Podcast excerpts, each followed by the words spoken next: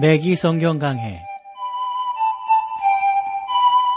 Thru the Bible 제공으로 창세기부터 요한계시록까지 강해한 매기 목사님의 강해 설교를 보내드리는 매기 성경 강해 오늘도 목동제일교회 김성근 목사님께서 말씀을 전해주시겠습니다.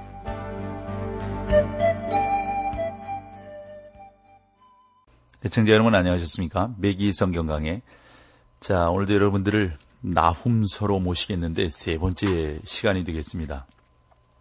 오늘 나훔서 2장 5절 말씀부터 여러분들과 함께 나누겠습니다. 5절을 보면 그가 그 존귀한 자를 생각해내니 그들이 엎드려들, 엎드러질 듯이 달려가서 급히 성에 이르러 막을 것을 예비하였도다. 크세르세스의 인도하에 메데인들이 뭐 이렇게 이제 침범을 하게 되지 않습니까? 그래서 니누에가 멸망하게 되는데 당시 바벨론은 가장 강성한 국가였었지만 이 전투에서 메대 사람들과 연합하게 되는 것을 볼 수가 있습니다. 아수르 왕은 그 군대 지도자들을 그러므로 의지하게 되는 거죠. 그러나 두려움에, 두려움에 사로잡혀 있었던 그 군대 지도자들이 갈팡질팡 하기 시작합니다. 물론 이 전투에서 우선적인 것은 성벽의 방어였을 겁니다. 6절로 가보실까요? 장수들의 수문이 열리고 왕궁이 소멸되며 그랬어요. 어, 나오면 여기에서 티그리스 강의 그 도시가 어, 되리라고 예언을 하는데 이 전쟁을 치렀을 때 그 지역에 상당히 많은 비가 왔었다고 그래요. 그래서 티그리스 강이 범람하게 되고 강물이 그 성벽의 일부로 넘쳐 흘러서 그 성벽이 마치 연못처럼 되었다 하는 것이죠. 여러분들이 아마 그런 내용 이렇게 말씀드리면 충분히 상상할 수 있으리라고 생각합니다. 그래서 강들의 수문이 열리고 왕궁이 소멸되며 이 말씀이 그대로 이루어지는 것이요. 그래서 저는 그 궁전의 기초가 물에 휩쓸려서 좀 가라앉아 버리지 않았겠는가 하는 생각을 해봅니다. 일반 세속적 역사에서 그 성벽의 일부분이 무너졌다고 어, 이렇게 기록하고 있는 것도 우리가 그에 따르는 증거로 내놓을 수가 있습니다. 니누의 성벽을 약 2.5마일 정도 이 티그리스 강 변 쪽으로 이렇게 나 있다고 그러는데 니누의 성을 강 수면보다 아마도 이 높게 이렇게 만들어 놓았겠죠. 그리고 위치에 있었을 거고요. 그렇지만 홍수가 나니까 그 성벽 전체가 물에 잠기게 되고 무너지게 되고 그 원수들이 그러므로 성 안으로 들어오게 되는 겁니다. 다시 말하면 그 범람하는 강물이 원수들에게 침략의 길을 열어준 셈이 되는 것이죠. 그래서 이것은 마치 하나님께서 그 성의 멸망을 도우신 것처럼 보여지게 되었던 겁니다. 홍수를 조절하는 문이 있었긴 있었지만 뭐 열리긴 열렸지만 궁궐까지도 이 문, 이 물이 아주 뭐 엄청나게 범람해서 잠기게 되었던 것입니다. 그 원수들은 관계 수로를 열어놓았고 따라서 그 궁궐이 송두리째 물에 잠겨버리게 되었습니다. 그것이 바로 6절이 의미하고 있는 말씀입니다. 7절로 가보시면 정명대로 왕후가 벌거벗은 몸으로 끌려가며 그 모든 시녀가 가슴을 치며 비둘기같이 슬피 우는도다. 여기에 보시면 정명이라고 하는 그 단어가 나오는데 이것은 문자 그대로 칙령이 내려졌다라는 뜻입니다. 그러므로 본 7절은 어, 이렇게 좀 읽으시면 좋을 것 같아요. 그러니까 왕후가 포로로 잡혀가며 벌거벗은 몸으로 끌려 어, 몸으로 끌려가며 그 모든 시녀가 가슴을 치며 비둘기같이 슬피 울도록 작정되었다. 어, 한 번은 메기 목사님께서 그 아주 젊으셨을 때 텍사스에서 비둘기 사냥을 하신 적이 있었다고 그래요. 오후 늦게 어, 목사님과 그 일행이 댐에 물이 가득 차서 이 가축들을 먹이는 그 장소가 있었는데 거기가 아마 비둘기들이 많았던 것 같아요. 그래서 비둘기 사냥을 하는데 목사님 그 일행은 당시 그곳을 저수지 또는 물탱크라고 불렀다고 그러네요. 비둘기는 오후 늦게 그곳에 나타났고 어, 사냥하기 위한 그분들은 물이 찬 곳으로 이제 간 겁니다. 그래서 비둘기를 정확하게 쏘아서 맞출 수 있는 그런 자리를 잡고 있는데 그 비둘기들은 모두 도망을 쳤고 그 날개 소리가 마치 가슴을 치는 것처럼 들렸다 하는 겁니다. 저는 요 메기 목사님의 이러한 장면을 어, 회상하는 모습을 보면서 저도 어릴 때 그 기억들이 있거든요. 비둘기들이 대개 학교 그 처마 밑이라든가 저는 어렸을 때 뭐 시골에 자랐으니까 마을 회관 처마 밑 이런 데다 집을 지었다고요. 이 비둘기가 이게 들었으면 집을 다 망친다고요. 그러면 학교 때 보면 어릴 때 보면 비둘기가 이게 날개 치며 가면 폭폭폭폭폭 이 우리가 이 가슴을 치는 소리 있잖아요. 이런 소리가 나는 것을 저도 이 목사님의 해석을 통해서 다시 한번 회상을 해보게 됩니다. 나옴은 여기에서 바로 이러한 장면을 묘사하고 있는 것이죠. 그들이 가슴을 치는 소리가 마치 비둘기들이 도망할 때 날개를 치는 소리처럼 들렸다는 겁니다. 비둘기의 울음소리는 여러분 얼마나 구슬픕니다. 꾹꾹 그, 그 참 구슬프게 옵니다. 그러므로 우리는 비둘기를 아주 구슬픈 새라고 부르지 않습니까? 그러나 이 구슬픈 비둘기의 울음소리는 짝을 부르는 소리라고 하는 거죠. 어쨌건 이 시녀들이 그리고 그 왕후가 벌겨벗겨서 잡혀가는 모습이 마치 비둘기가 슬피 우는 것 같고 가슴을 치는 것 같다 하는 겁니다. 2장 8절로 들어가 볼까요? 니누에는 예로부터 물이 된못 어, 갔더니 이제 모두 도망하니 아, 서라 서라 하나 돌아보는 자가 없도다. 니누에는 예로부터 어, 물이 모인 못 갔더니 그랬습니다. 홍수가 나서 온 성이 마치 연못처럼 되어버렸습니다. 서라 서라 하나 돌아보는 자가 없도다. 그 백성들은 땅을 지키라는 명령을 받았지만 적들처럼 밀려오는 홍수를 보고 그 이상 그 명령을 지킬 수가 없어서 도망가는 거죠. 아무리 서라 서라 한들 그 명령이 먹히겠어요. 전혀 안 먹히죠. 그래서 이 사람들은 명령을 지키는 것보다도 되레 더 빨리 도망가는 것이 그들에게 나으리라고 아마 생각을 했을 겁니다. 2장 9절로 가볼까요? 은은 노력하나 금은 약탈하라. 그 저축한 것이 무한하고 아름다운 기구가 풍부함이니라. 은은 노력하나 금은 늑탈하고 이것은 원수들은 은과 금을 늑탈하기 위해서 쳐들어왔던 것이다 하는 것을 우리가 볼 수가 있는데 그 저축한 것이 무한하고 아름다운 기구가 풍부함이니라. 여러분 이것은 니누의 성이 그만큼 부유하고 찬란한 성이었다라고 하는 것을 우리가 볼 수가 있습니다. 그 궁궐들은 아름다웠고 찬란하게 아마 치장되어 있었으며 사람들은 나름대로 어, 얼마나 자긍심을 갖고 그곳에서 살았겠는가 생각을 해보게 됩니다. 그들이 전쟁에서 이러한 모든 것들을 다 이제 빼앗아 가게 되는 겁니다. 승리하게 되는 겁니다. 알다시피 아수르인들은 당시의 모든 큰 나라들로부터 온갖 물건들을 가져왔습니다. 남 왕국의 유다까지도 당시 그들에게 조공을 바쳤으니까요.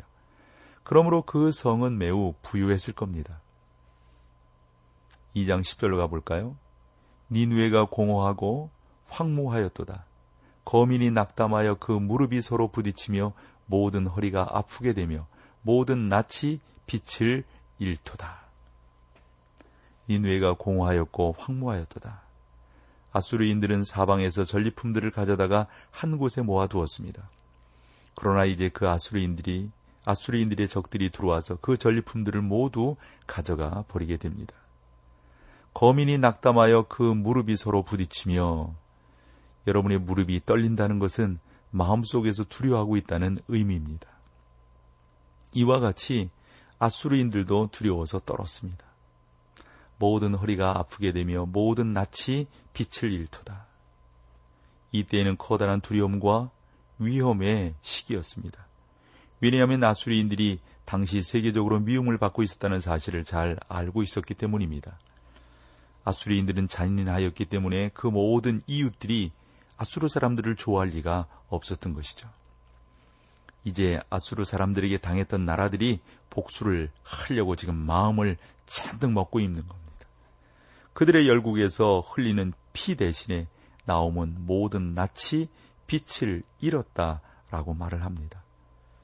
저는 이 말씀이 그들이 베옷을 입고 머리에 재를 뿌린다는 사실을 의미한다라고 생각을 합니다. 그만큼 이 사람들이 마음이 강박해 있었던 거예요.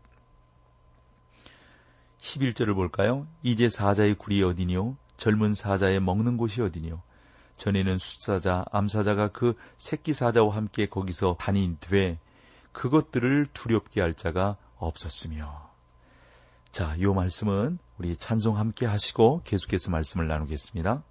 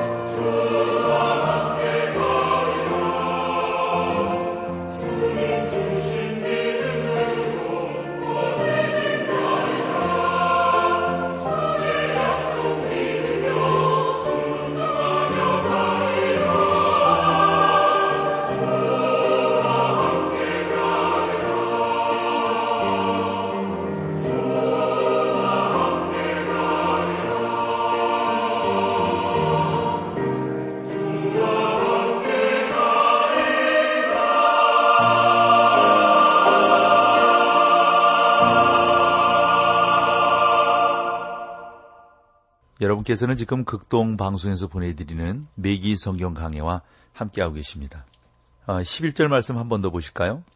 이제 사자의 굴이 어디니요? 젊은 사자의 먹는 곳이 어디니요? 전에는 수사자, 암사자가 그 새끼 사자와 함께 거기서 다니되 그것들을 두려워할 자가 없었으며 아수르와 바벨론은 모두 다 사자를 자기 나라의 상징물로 삼았습니다. 여기에서 나옴은 실제로 사자들을 의미할 수 있고 또 든든하고 용망, 용감한 아마 그 젊은이들을 의미하지 않나 하는 생각도 해보게 됩니다. 왜냐하면요. 사자가 그 국가의 힘을 나타내는 상징이었기 때문에 그렇습니다.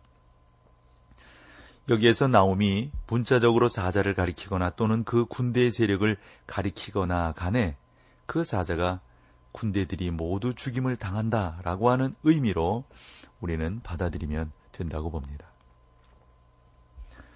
12절로 가보실까요?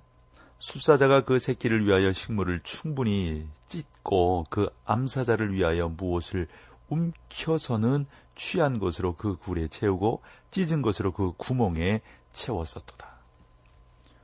여기에서 문자적인 사자를 의미한다든지 또는 아수르 군대를 의미한다든지 그들이 한때는 잘 먹었으나 이제는 그 모든 번영이 끝났다는 사실을 의미한다든지 그것들은 더 이상 먹을 것이 없게 된다 하는 겁니다. 왜냐하면 원수들이 이 모든 것들을 다 빼앗아 갔기 때문입니다. 이제 13절로 가보시죠. 만군의 여호와 말씀에 내가 내 대적이 되어 너의 병거들을 살라 연기가 되게 하고 너의 젊은 사자들을 칼로 멸할 것이며 내가 또 너의 노력한 것을 땅에서 끊으리니 너의 편견자의 목소리가 다시는 들리지 아니하리라 하셨느니라. 보시면 만군의 여호와의 말씀이 내가 내 대적이 되어 하나님께서 이렇게 말씀하시는 것은 특히 아주 아주 그 드문 일이 아닐 수가 없습니다. 하나님은 이곳 외 에스겔서 38장, 39장에서 곡과 마곡을 향하여 이렇게 말씀하신 적이 있습니다. 우리 중에 많은 사람들은 에스겔서에 나오는 언급이 현대의 러시아를 가리킨다고 어, 믿습니다.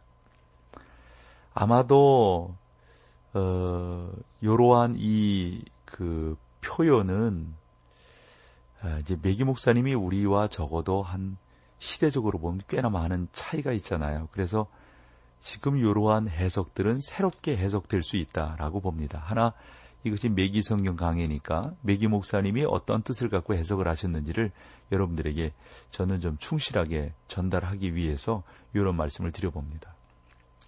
그래서 이러한 해석은 오늘날 보수주의 학자들에 의해서 확립이 되었고 오직 사실과 증거를 무시해버리는 자유, 자유주의자들만이 이 구절이 현대 러시아를 가리키는 말씀이 아니라고 말한다 하는 것이죠. 그러나 메기 목사님과 그 당시에 아주 그 어, 충실했던 어, 어떤 그 보수주의 성경 해석자들은 이것이 러시아를 가리킨다 하는 것이죠. 그래서 하나님은 러시아를 향하여 내가 너를 적대하노라고 말씀하신다 하는 겁니다. 이 당시에 이분들이 왜 이렇게 러시아에 대해서 적그리스도로 생각하고 했는가 하면은 그 당시에 러시아는 복음 증거가 철저하게 아주 그 복음 제시가 철저하게 이 막혀져 있었던 그러한 아, 나라 아니겠습니까? 아마도 그런 것 때문에 이러한 표현들이 쭉 나오고 있다라고 저는 생각을 합니다.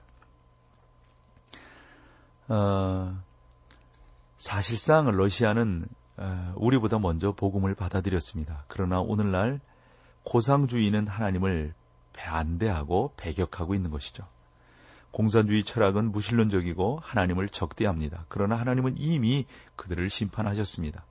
하나님은 공산주의자들이 하나의 국가를 형성하기 오래전부터 내가 너희를 대적하노라 이렇게 말씀하고 계시니까요. 그래서 여기 나움소에서 하나님은 니누에를 향하여 내가 너희를 대적하노라 이 말씀하시는데 그들은 요나로부터 직접적인 메시지를 받고 살아계신 하나님 앞으로 돌아왔었으나 이제 다시 그 하나님을 떠나버렸단 말이죠. 여러분이 빛을 받고도 그것을 거부할 때 예수님은 이렇게 말씀하십니다. 그러므로 내게 있는 빛이 어두우면 그 빛이 얼마나 하겠느냐. 다시 말씀드리면 그 빛이 여러분의 눈 속에 비추었을 때 그것을 볼 수 없다고 말한다면 여러분은 어, 소경이라 하는 그런 의미와 같은 말씀입니다. 여기에서 광산 폭발 사고로 다른 사람들과 함께 갇혀 있었던 한 젊은이에 관한 이야기가 생각나서 말씀을 드려봅니다. 구조대원들이 재빨리 와서 갇혀 있는 광부들을 외부 세계와 차단시키고 있는 장애물들과 쓰레기들을 치우기 시작을 했습니다. 그들이 안에 들어가서 맨 먼저 해야 할 것은 우선 불을 켜는 것이었습니다. 그러나 불이 켜진 후에도 이 젊은이는 그곳에 서서 왜 그들이 불을 켜지 않았습니까? 라고 말을 했다는 겁니다. 모든 사람들이 깜짝 놀라 그를 쳐다보았다는 거죠. 왜냐하면 폭발 사고로 그가 소경이 되어 버렸다는 사실을 알았기 때문입니다. 그러나 그들이 어두움 가운데 있을 때에는 아무도 그가 소경이 된 것을 몰랐습니다. 왜냐하면 불빛이 비추어지니까 그 사람이 불빛이 비추어졌는데도 불빛을 못 보는 거예요. 왜 불을 비치지 않느냐라고 말을 하니까 그렇게 되는 거죠. 왜냐하면 전기가 들어오지 않아서 어둡다고 생각했었기 때문에 불이 들어왔는데도 그 사람은 그것이 전기가 들어오지 않아서 어둡다라고 생각하고 있는 것이죠. 소경이기 때문에 불이 켜졌지만 켜진 것을 모르는 것입니다. 그러므로 내게 있는 빛이 어두우면 그 어두움이 얼마나 하겠느냐. 이것은 우리가 소경이라는 뜻입니다. 나옴은 여기에서 바로 이러한 현상을 설명하고 있습니다.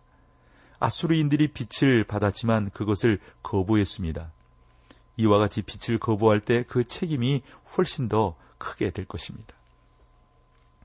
너의 병거들을 살라 연기가 되게 하고 너의 젊은 사자들을 칼로 멸하할 것이며 어, 여기에서도 물자적인 사자나 또는 젊은이들을 의미하고 있지만 어, 저는 여기에서 어, 뭐 특별하게 젊은이들을 가리키는 표현이라고 믿습니다. 왜냐하면 사자란 국가를 상징하는 힘이고 젊은이는 그 힘의 실체이기 때문에 그렇습니다.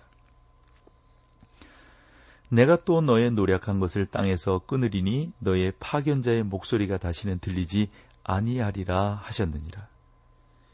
이것은 여러분 아주 그 최종적인 말씀입니다. 100년 전에 하나님은 회개하고 돌아오라고 어, 요나를 그곳에 보내시어 니누에를 구원해 주셨지 않습니까? 그러나 시간이 흐르자 그들이 다시 무서운 배도에 빠져버리게 되었습니다. 이제 하나님은 그들을 심판하실 것입니다. 하나님은 그들에게 이렇게 말씀하십니다. 내가 너희를 대적하노라. 내가 너희를 무너뜨리리라. 너희가 멸절될 것이며 다시 일어나지 못하리라.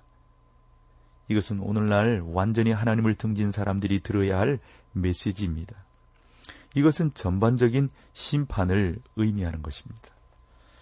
하나님께서는 이렇게 당시 스스로 혼자 쓸 수 있고 혼자 살아갈 수 있다고 하는 마치 사자를 국가의 힘의 상징으로 생각하고 그 힘의 실체인 젊은이들이 이 나라를 지킬 수 있다고 생각했었던 그 당시 이 니누에를 하나님께서 어떻게 그리고 그 당시 스스로 살 수 있다고 생각했었던 이 메대 파사를 어떻게 하나님께서 멸하고 계신지를 우리가 분명히 바라볼 수 있고 또 알 수가 있습니다.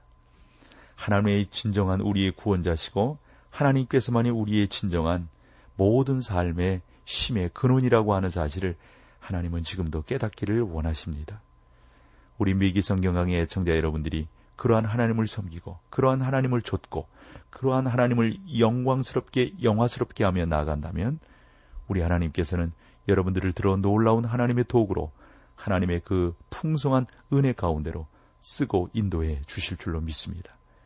저와 여러분이 그렇게 주 앞에 붙들려 쓰임 받는 하나님의 일꾼들이 다 되기를 간절히 소망합니다.